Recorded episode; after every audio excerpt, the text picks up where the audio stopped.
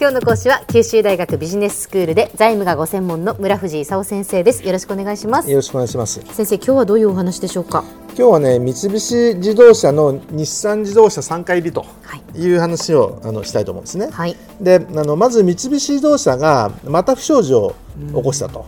でこれあの軽自動車の燃費不正、えー、問題というなんか燃費データを改ざんしたという話なんですけども、はい、自分の名前で作ってたね、あの EK ワゴンっていうのに加えて日産自動車に供給したデイズってやつもね燃費データを改ざんしてたことがね発覚しちゃったと。はい、でこれはとんでもないって話になってね正しい燃費と5%か16%ぐらいに下がるっていうことがねあの発覚しちゃってでみんな結構燃費大事なんでねあの燃費が安いっていうんで買ってるんで、あのそれは許せんっていう話になってね。政府なんかもあの燃費によって税金決まってたりするんでね。でちょっと税金余計に払わなきゃみたいな話になったんですね。それで、うん、あのなんとかするっていうんで、まあ、特別損失が相当出ることになってて今年の3月末で191億円の特別損失計上したんですけど来年の3月決算にもねお客さんへの賠償金だとかねあの部品会社への補償だとかいろんなものを織り込んで1450億円くらいの赤字に転落する見通しと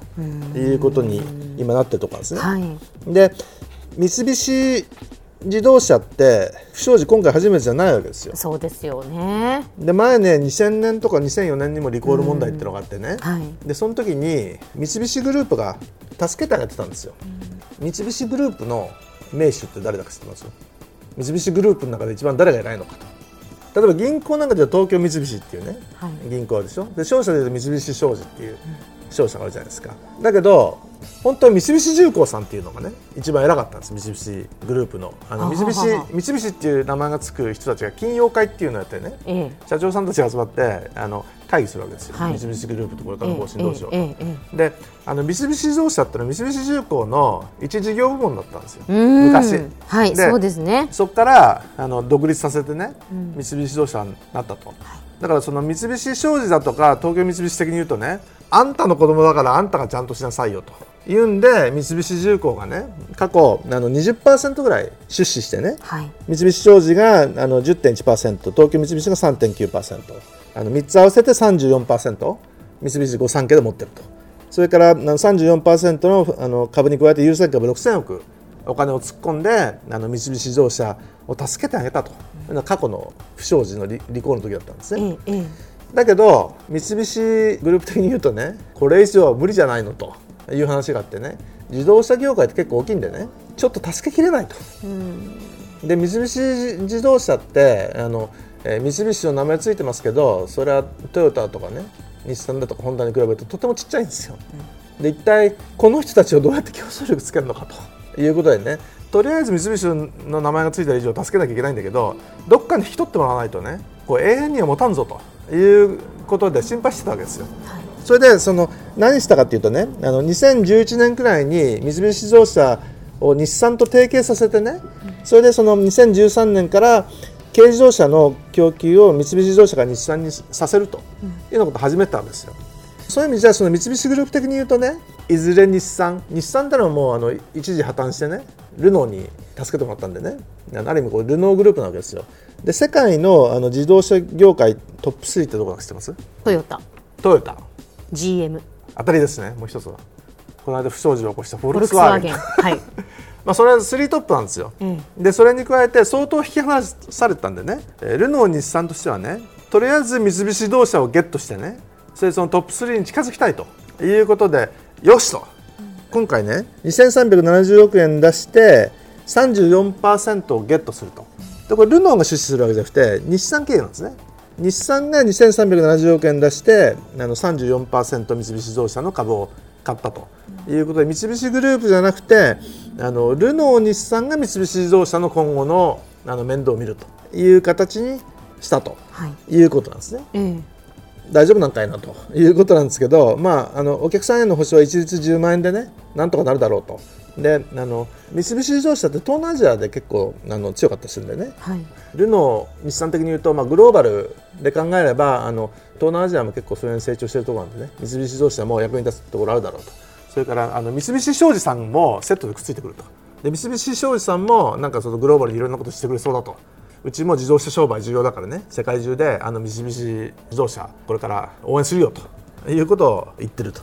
いう状況ですね。そういう意味じゃその日産と三菱っていう、まあ、日本の2つの会社がねくっついたと。いうことで購買だとか生産販売だとかねもう当たり前ですけども共同開発？これが今結構あの重要なんですよ。あの、うん、自動運転みたいなやつだとかねそれから、あの電気自動車向けのバッテリーの開発だとかねあのみんなで戦ってるところなんでね。一緒にやったらちょっと早くなるんじゃないかと。で購買あのするにしてもそれから生産するにしても一緒にやることによって少し効率化できるとただあの三菱グループ的に言うと三菱ブランドは守ってねということで三菱自動車のブランドは守って三菱っていう名前は残ると。三菱グループ的に言うとちょっと我々にもう一回よろしくって言われてもね、うん、また何千億円みたいな話になっちゃうとねあのそれ一体誰が出すのということになりますからルノーさん日産さんゴーンさんありがとうございますと。いう話で終わってめでたしめでたしという話なんですね。まあ、ただねやっぱり不祥事は本当に許し難いですし。なんかね鈴木さんもねちょっと余計なことをやってたっていうのが発覚してね。そうですね。あの国土交通省の決めたルールにのっとらずにどうも計測したらしくてね。ただあの、えー、三菱自動車は本当の燃費と報告した燃費がずいぶんギャップがあったと。ただ鈴木の場合はあの国土交通省の言ったルールにはのっとってなかったんだけど大体あの同じくらいのデータになってたということでね、まあ、販売継続というちょっと取り扱いが違うんですけど。でもその企業体質みたいなものが本当に変えられるのかどうかっていうねそのあたりはちょっと気になりますよね。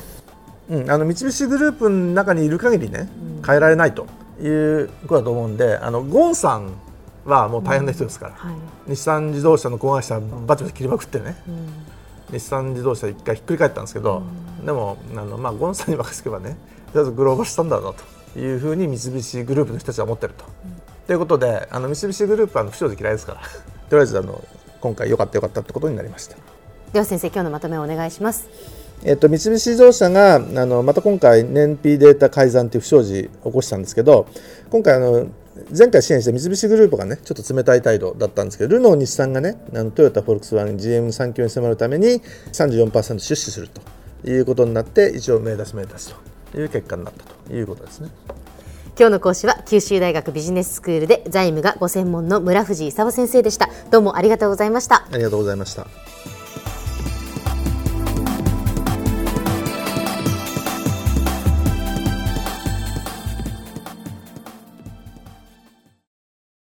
続々ぐいぐいメラメラつながる。ゾワゾワハラハラメキメキつながるズキズキ。モワモワほかほか。つながる。キリキリ。ザワザワキュンキュン。ガンガン。ワクワク。うずうず。ドキドキ。ルンルンバクバク。九州人のいろんな気持ちつなげます。九州から輝こう。キラキラつながる。キューティーネット